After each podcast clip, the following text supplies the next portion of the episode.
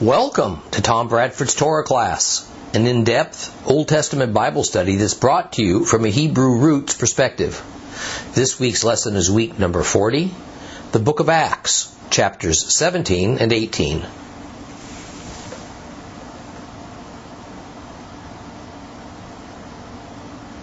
Well, we are in Acts chapter 17. And last week we ended our study with defining the belief systems of two groups that Paul encountered when he was in Athens the Epicureans and the Stoics. Now, these two groups in no way passed for religions or held themselves up as religions, they were philosophies. In fact, it would be probably fair to say that the goal of these two philosophical institutions was to be the replacement of religion. I think it would also be accurate to say that the Epicureanism and Stoicism philosophies were competitors to Judaism. Therefore, they were competitors to the way. Now, essentially, these human philosophies were alternative attempts to help pagans come to terms with life. Something that Judaism and true biblical Hebrewism had done successfully since the days of Moses. And when given a fair hearing, there is no doubt that Judaism and Christianity have never been surpassed when it comes to creating a good, just, and workable system of law and society on earth. Because both of these ways of life are based on God's truth as opposed to mankind's inclinations. Well, over the centuries, the foundational premises of Epicureanism and Stoicism have, have hung around, just morphing into the latest cultural trends and political correctness and, and being given new names. In the modern era, the uh, European Enlightenment of the 18th century adopted these same beliefs, just in new packaging. And the goal was to eradicate religion, especially that that contained any sort of mysticism to eradicate it from European society. The main targets, of course, then, were Christianity and Judaism. It has largely succeeded. In contemporary 21st century times, we call this same goal to abolish religion secularism. A lot of isms. Or we speak of it politically as liberal progressive ideals. So, what Paul was confronting in Athens in first century AD, followers of the God of Israel are confronting today. So, to a degree, just how Paul faced this great challenges challenge is a good model for us in our time, and it's a rather simple model. So just remember this don't ever back down. Don't ever back down. That was Paul's model. Tell the divine truths, let the chips fall where they may. Don't try to find middle ground with those who choose secular philosophy over trust in God. Because there isn't any. Whatever you might see is just a mirage at best. Any attempt to find common ground will do nothing but frustrate you. Or at worst, draw you towards their way of thinking and away from the Lord. 2 Corinthians 6 14 through 18 says, Do not yoke yourselves together in a team with unbelievers. For how can righteousness and lawlessness be partners? What fellowship does light have with darkness? What harmony can there be between the Messiah and Belial? What does a believer have in common with an unbeliever? Agreement can there be between the temple of God and idols? For we are the temple of the living God. As God said, I will house myself in them. I will walk among you. I will be their God. They will be my people. Therefore, Adonai says, Go out from their midst. Separate yourselves. Don't even touch what's unclean. Then I myself will receive you. In fact, I'll be your father. And you will be my sons and daughters, says Adonai Tzva'ot we see the effects of, of both Judaism and Christianity's attempts to make peace with secular liberal philosophy in the deteriorating health of both religions. In Judaism, the most popular, the fastest growing segment is called Reform Judaism. Reform Judaism is essentially Judaism with a lesser God, with a watered down holy book, with fewer absolutes. Reform doctrines created by committee are their standard for living. They're designed to compromise with the ebb and flow of time and societal evolution. In Christianity, we have a number of forms of it, with the most recent being what's called the emergent church. And while a belief in God remains, theirs is a God of tolerance who embraces all forms of religion and worship the Judeo Christian holy book, the Bible, while not quite obsolete, is mostly optional.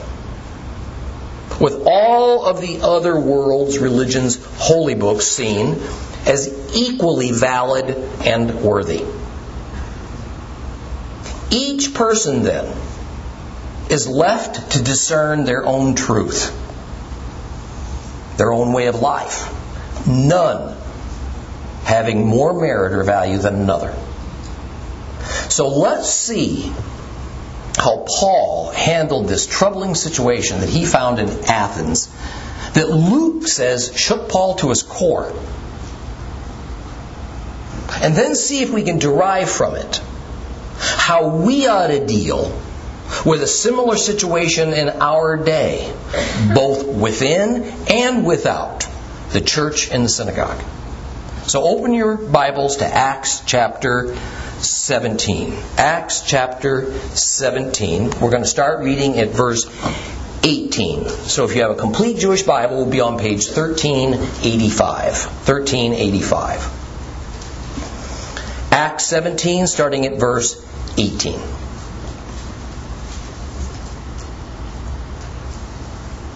Also, a group of Epicurean and Stoic philosophers started meeting with him. Some asked, What is this babbler trying to say? Others, because he proclaimed the good news about Yeshua and the resurrection, said, He sounds like a propagandist for foreign gods. Well, they took and brought him before the high council, saying, May we know what this new teaching is that you're presenting. And some of the things we're hearing from you strike us as strange, and we would like to know what they mean. All the Athenians and the foreigners living there used to spend their spare time talking or hearing about the latest intellectual fads. Shaul, Paul, stood up in the council meeting and he said, Men of Athens, oh, I see how very religious you are in every way. For as I was walking around, I was looking at your shrines, I even found an altar which had been inscribed to an unknown God. So, the one whom you are already worshiping in ignorance, this is the one I proclaim to you. The God who made the universe and everything in it, and who is Lord of heaven and earth, does not live in man made temples, nor is he served by human hands, as if he lacks something, since it is he himself who gives life and breath and everything to everyone. From one man, he made every nation living on the entire surface of the earth. He fixed the limits of their territories and the periods when they would flourish.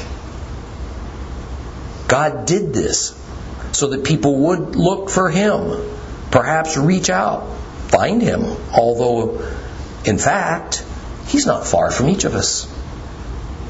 For in him we live and move and exist. Indeed, as some of the poets among you have said, we are actually his children.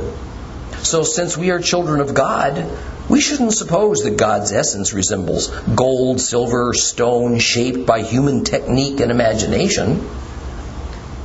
In the past, God overlooked such ignorance, but now He's commanding all people everywhere to turn to Him from their sins. For He has set a day when He will judge the inhabited world, and do it justly, by means of a man whom He has designated, and He has given public proof of it by resurrecting this man from the dead.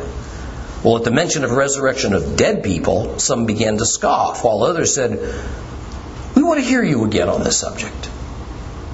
So Shaul left the meeting, but some men stayed with him, and they came to trust, including the high council member Dionysius. There was also a woman named Damaris.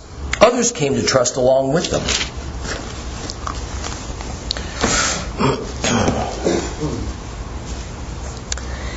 It is interesting how the Epicureans and the Stoics accused Paul of trying to introduce foreign gods. Let's talk about that. These two philosophies had little regard for gods in the first place. They didn't worship any gods or goddesses. So why would they care if Paul was introducing foreign gods to Athens? Well, first was because they were essentially trying to rid Athens of religion. And the last thing they needed was some new gods that might become popular when introduced. Second, then as now people love new fashion and new trends. And they were also loyal to Greece. And even though they might not have any regard for these Greek gods, they didn't want some foreigner bringing their gods into Greek society. And we find this same dynamic at play today among atheists, who are by definition secular and liberal. They are the Stoics of our day. They don't believe that God or gods exist. Yet, you or I can't have a God.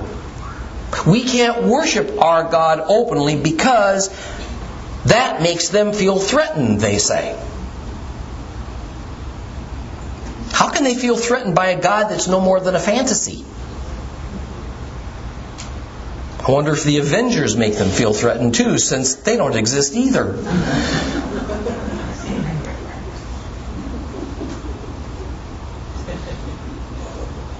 So, just as liberal secularists today take Christians and Jews to court to stop us from worshiping God publicly, a God who they say doesn't even exist, so did the Stoics and the Epicureans take Paul to court to stop him from worshiping God who they say doesn't exist. This court in Athens is well known in history. It's called the Court of Areopagus.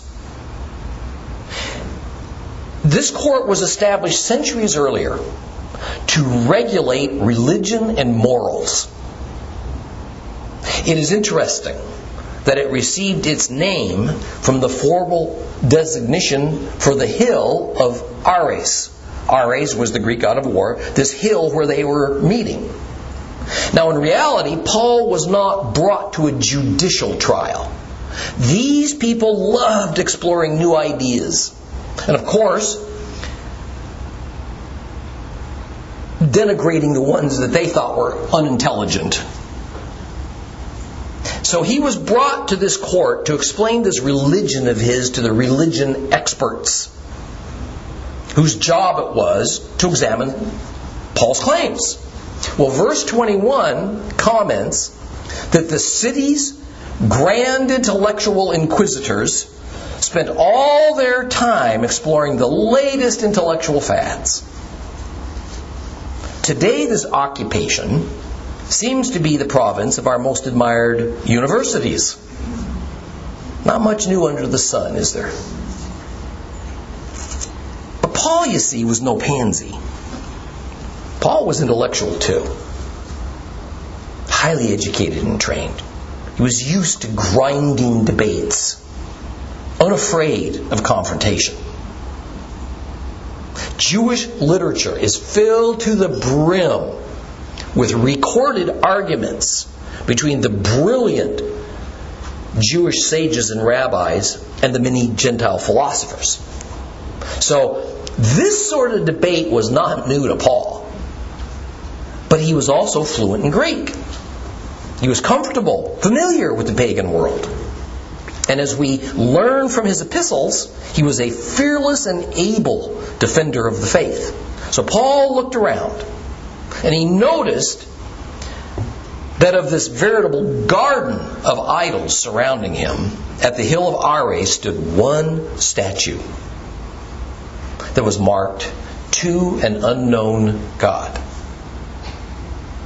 So says Paul, since you're already worshiping this God that you don't know anything about, let me introduce him to you. Now, those words could not have been for those who brought him before the court of Areopagus because they were anything but religious.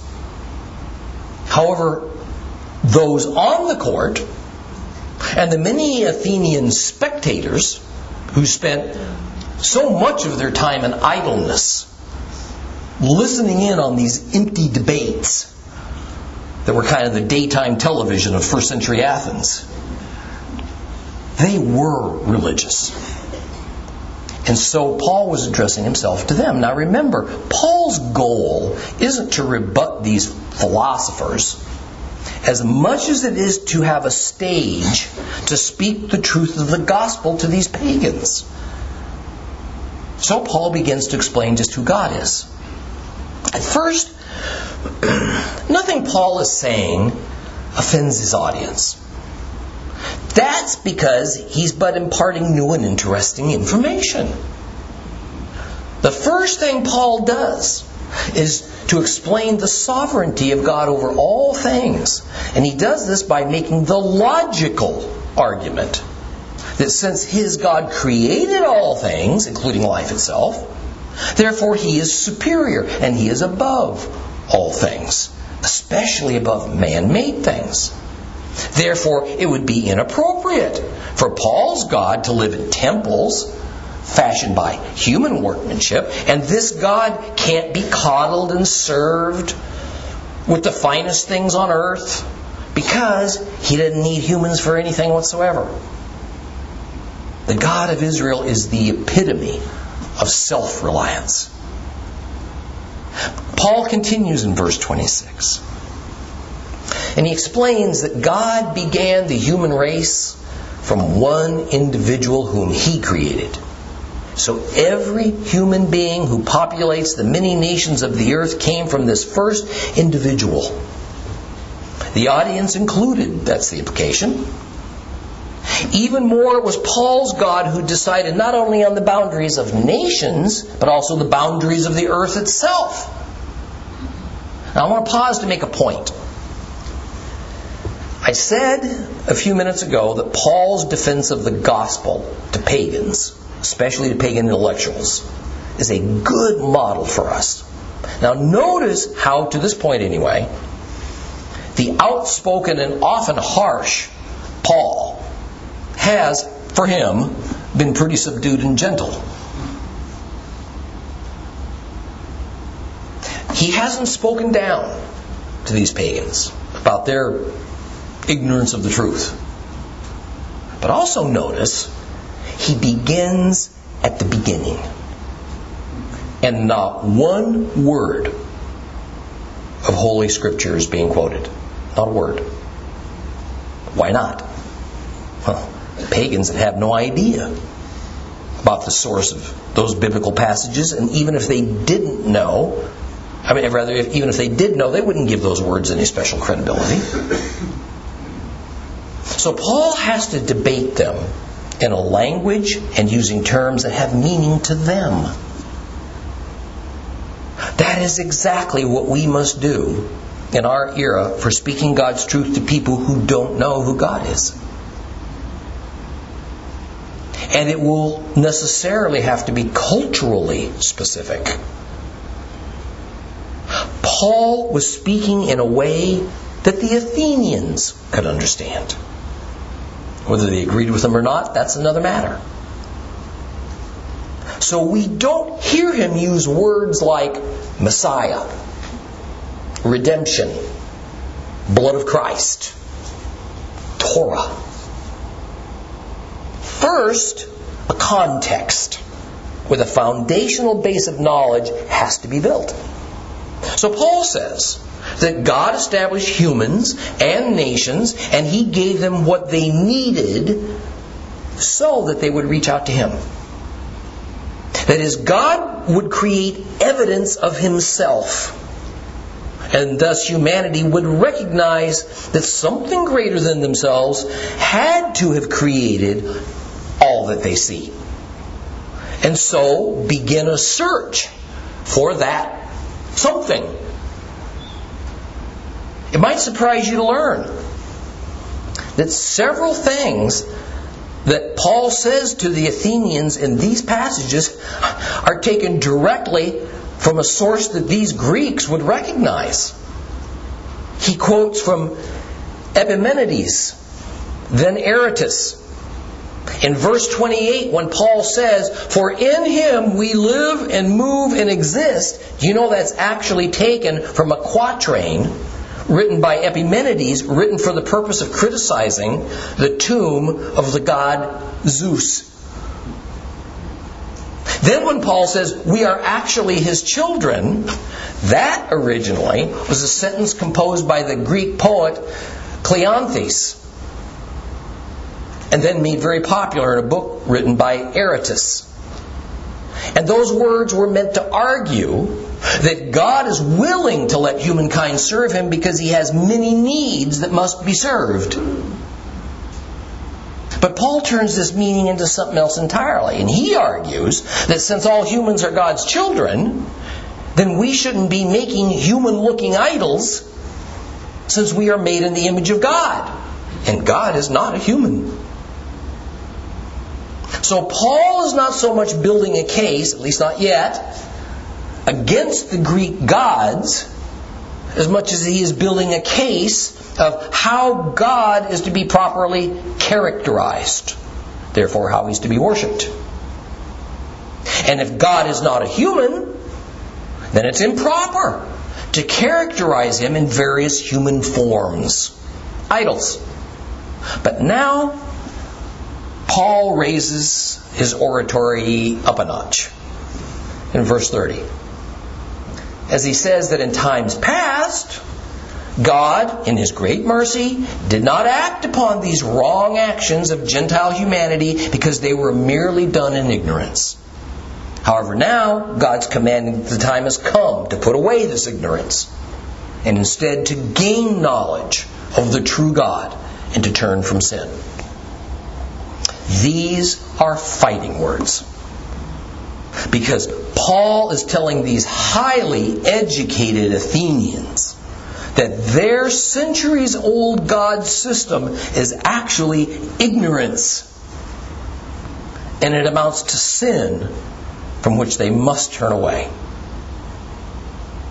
Next, Paul begins to make his case for Yeshua, and he tells his audience that a day is coming when God will judge the world and it'll be through the agency of a certain man that this judging occurs. and that the identity of this man is evident. And the proof of it is that God resurrected this man from the dead. And these thoughts were foreign to any Greek way of thinking.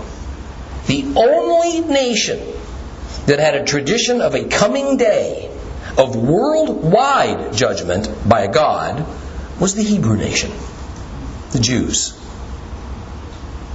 Now, considering who he was dealing with, the very first thing that the Athenians had to learn then was to turn away from their idols. See, this was also the first thing that the pagan Thessalonians had to learn, as we hear from Paul in 1 Thessalonians chapter 1. There in verses 7 through 9 he says, Thus you became a pattern for all believers in Macedonia and Achaia. For the Lord's message sounded forth from you not only in Macedonia and Achaia, but everywhere your trust towards God became known. The result is that we don't need to say anything, since they themselves kept telling us about the welcome we received from you and how you turned to God from idols to serve the true God, the one who's alive. Now, we don't have to work too hard to imagine the growing upset amongst those who were listening to Paul. Paul was challenging the very core of Athenian religious life. But Luke says that what brought many of the crowd to the boiling point, interestingly, was this issue of resurrection.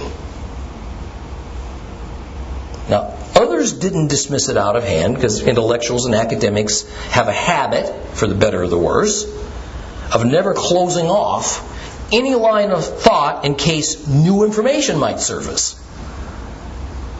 And they wanted to hear more on this matter uh, from Paul. But, but an immortal soul, that was not unfamiliar within Greek thought, even though the Stoic and Epicurean philosophers wouldn't accept such a thing. Even so, like with the Hebrew Sadducees, a bodily resurrection was seen by them as impossible. Now, notice a couple things before we move on to chapter 18. First, nothing is made of Paul's Jewishness. There seems to have been no ethnic bigotry going on here. In fact, Paul was given a pretty fair and respectful hearing. Now, no doubt it was helpful that Paul spoke fluent Greek. But then again, so did most Jews in that era, Jews who lived in the diaspora. So when Paul was done speaking, he left. And there's no mention of him being detained, arrested, harassed. Another thing to notice and really keep right, noticing it right on through the final words of the New Testament. It is that no one perceived a believer in Yeshua, like Paul, as being part of a new and distinct group of people. Jews perceived the way, by now a mixture of Jews and Gentiles, as but another of the several factions of Judaism. Gentiles didn't know enough about Judaism or Jewishness to make any kind of a distinction about those Jewish sects. So, for them, those who followed Christ were just Jews. Or they were Gentiles who adhered to Judaism. The point is that whereas we hear Bible teachers and commentators refer to believers at this time as Christians, oh, that creates such a false mental picture. Because it imparts this sense that a new religion had been created called Christianity, which was separate from Judaism, separate from paganism. And eventually that would happen. But not until after the close of the Bible. So nowhere in the New Testament will we ever find such a thought. But what is truly astounding is how the Lord worked through Paul in this crowd of Greeks, surrounded and examined by the best, most persuasive philosophers and statue after statue of Greek gods and goddesses all around him. Some of his listeners actually came to believe. In fact, one of the new believers was Dionysius, who was a member of the court. And interestingly, it is a Christian tradition spoken about by the early church father Eusebius that Dionysius became the first church bishop of Athens. Luke also informs us that a woman named Damaris came to Christ. What we do not read about is any baptisms, no immersions. So, no doubt, this was a sad ending to Paul's efforts in Athens. Well, let's move on to chapter 18 now. Acts chapter 18. If you have a complete Jewish Bible, it's page 1386. 1386.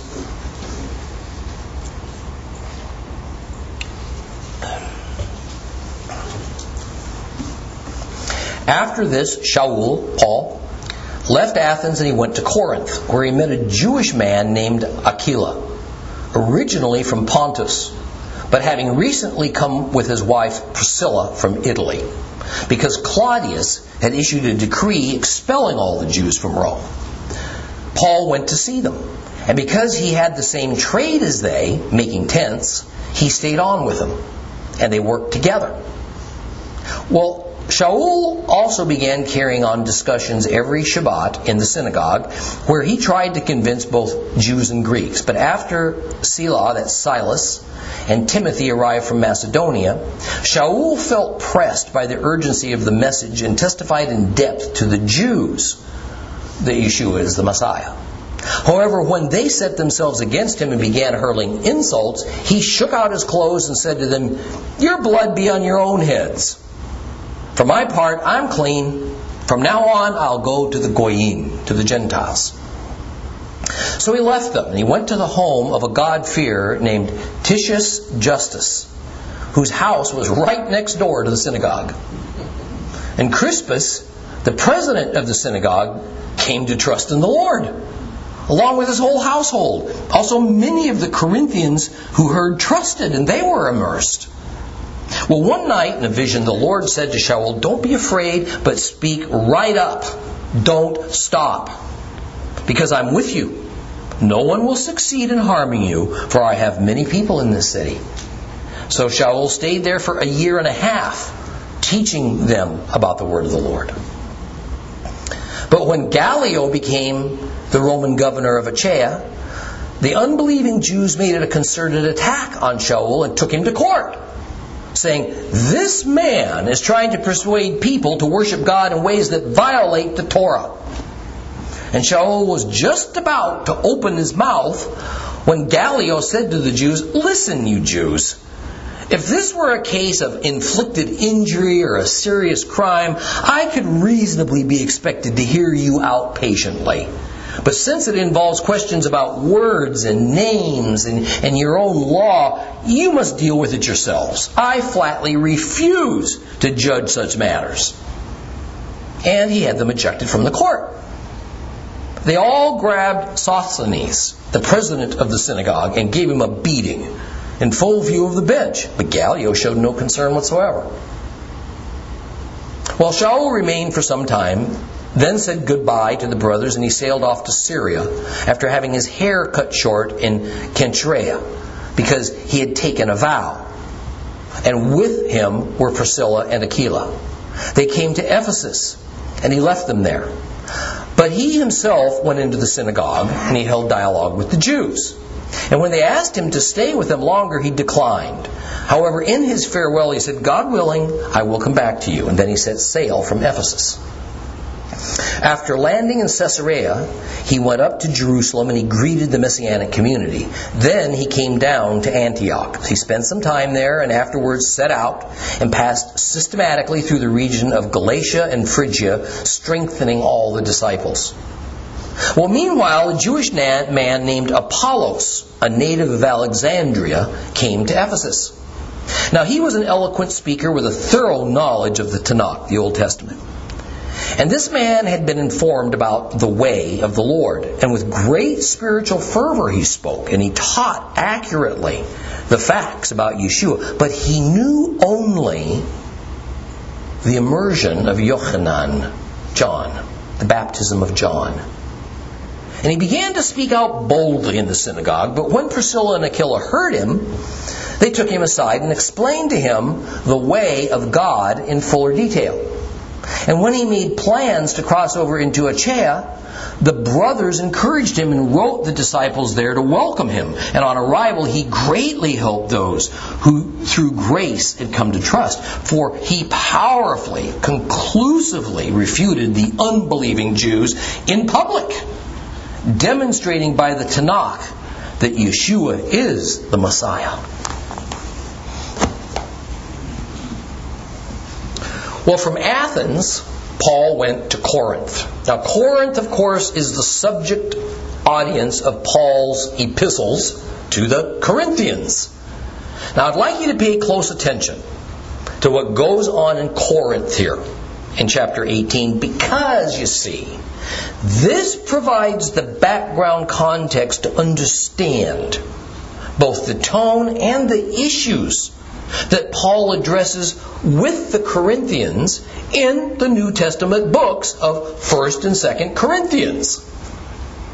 The good news is, for, for the first time in a while, Paul didn't leave a city, Athens, in a state of riot after he left there. And he wasn't being chased or hounded, nor had he been roughed up or jailed. I mean, this is almost a first for Paul. Now, the bad news is, we're not given a clue as to why Paul decided to go to Corinth. So we're not going to speculate about it. However, we can determine that it is nearly certain that Paul arrived in Corinth in 50 AD. That means it's been somewhere between 15 and 20 years since Yeshua died on the cross in Jerusalem. Now, Corinth was an important place. It was located on the isthmus of Corinth and thus was an ideally suited center for commerce and shipping. It was a huge city for that day.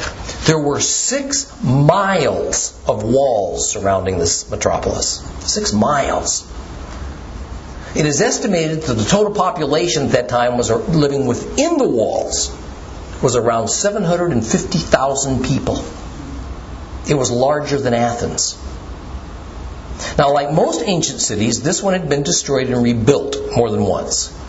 In one such destruction in 146 BC, it was leveled into a smoldering heap. It was rebuilt, interestingly, by Julius Caesar a hundred years later.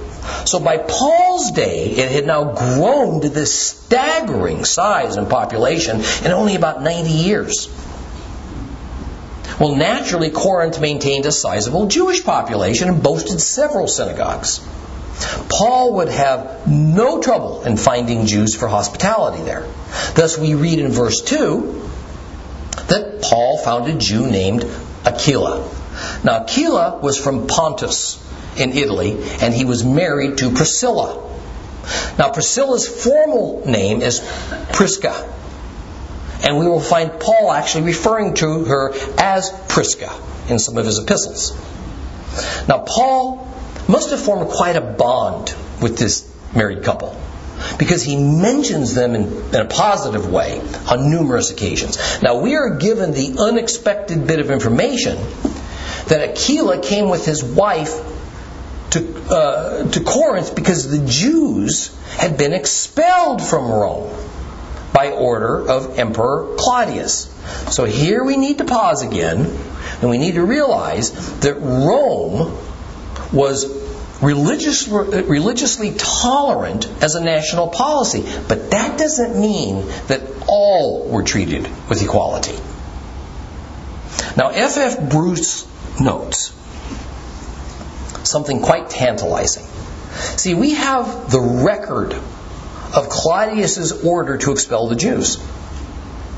But it is usually connected with a statement made by Suetonius that the Jews were sent away because they were indulging in constant riots at the instigation of Chrestus.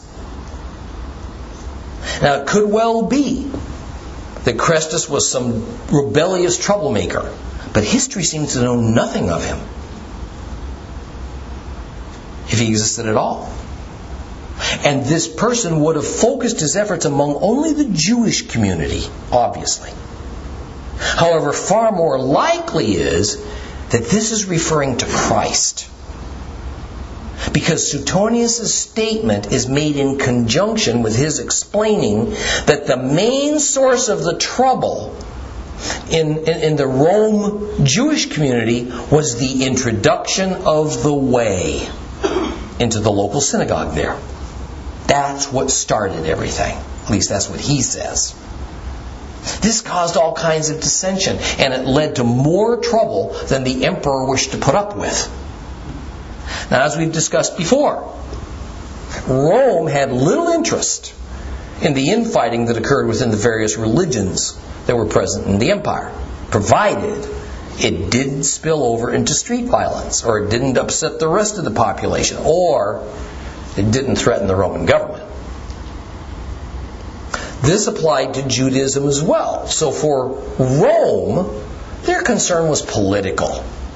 And when dissension arose for whatever purpose, whatever reason, the government dealt with it as a civil political issue, not a religious issue.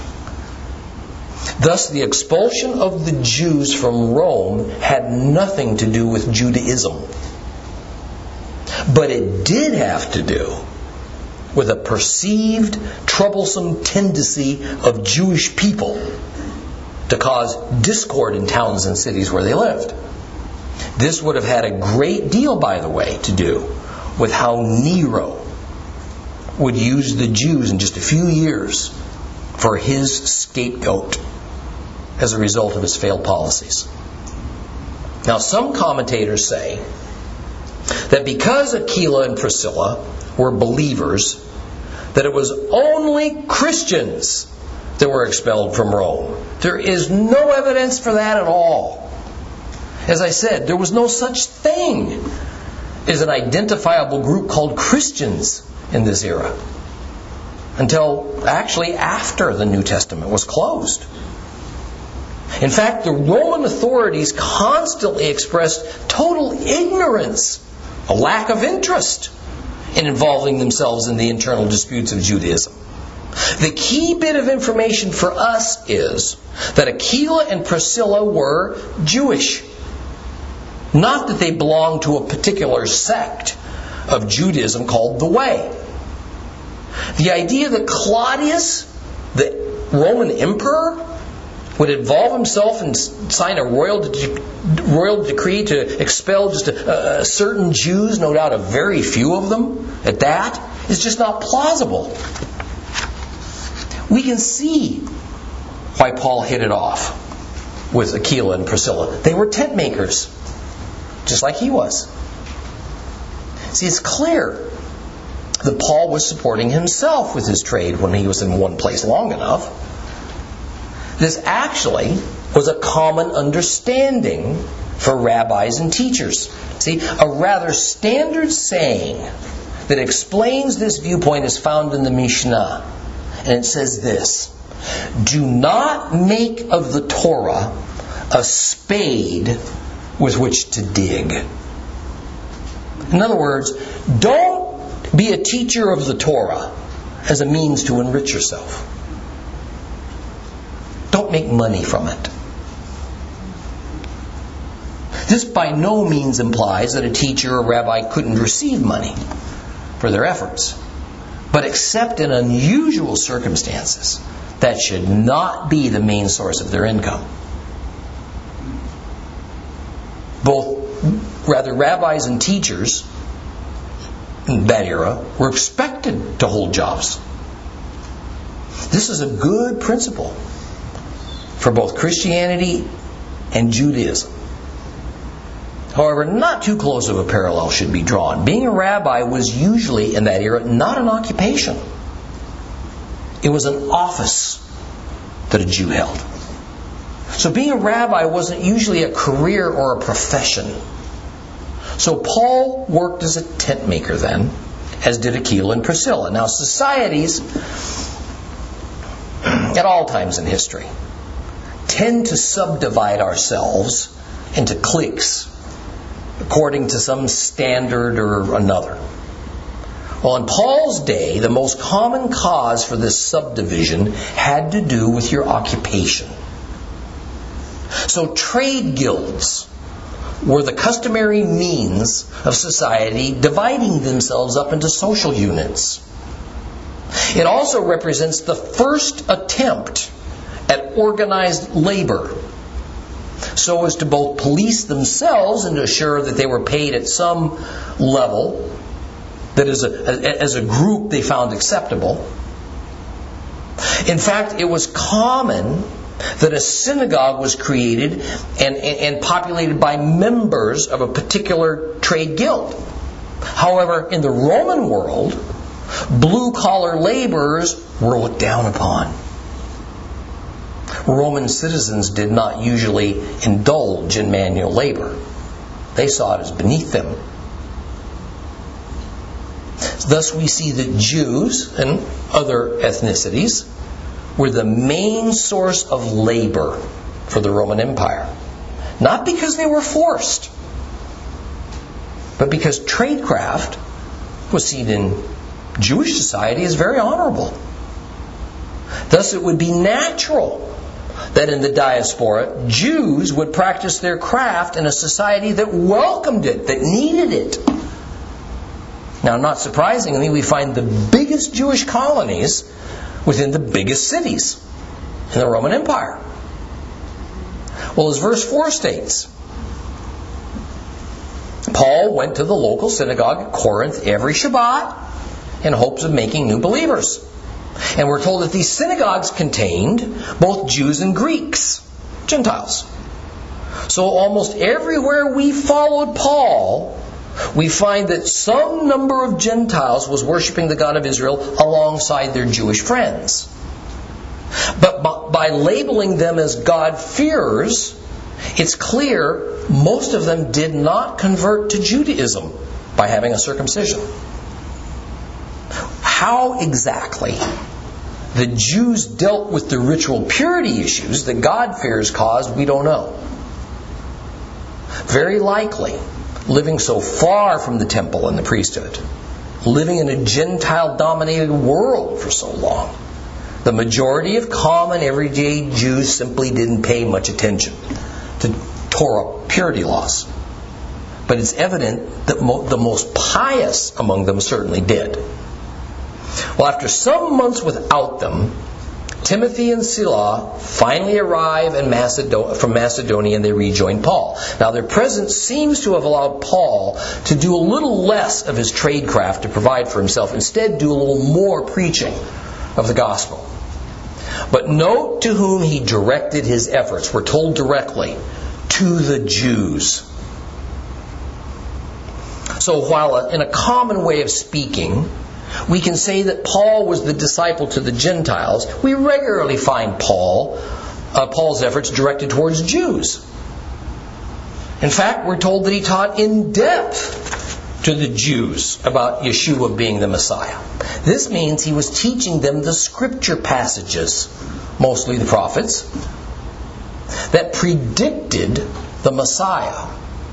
And then telling these Jews how Yeshua fulfilled those prophecies. So we see him taking the opposite approach with the Corinthian Jews that he took with the Athenians. But as usual, some of the Jews of the synagogues accepted Paul's teachings, others became disturbed by them. So verse 6 explains that after trying long enough, Paul gave up on certain ones who turned hostile, and he turned their fate over to the Lord. When he'd had enough, Paul is said to have said, You know what? Your blood be on your own heads. For my part, I'm clean. Now, this expression derives from the Torah concept of substitution, which is the central concept of the Levitical sacrificial system and therefore of redemption in Messiah Yeshua. That is, instead of there being a means of atonement, an innocent animal bearing the brunt of your offense, a person's actions will now bring upon that person what the law prescribes for their offense. In this case, the offense is to refuse the offer of salvation in Christ. And this amounts to blasphemy. It should be noted that this is the first time we read of Paul refusing to address certain of the synagogue community anymore. But let's also be careful with those final words of verse 6, which are, From now on I'm going to the Goyim, the Gentiles. Paul is by no means saying he's just ended his association with Jews or bringing the good news to Jews. He's simply saying his main attention is going to be to the Gentiles.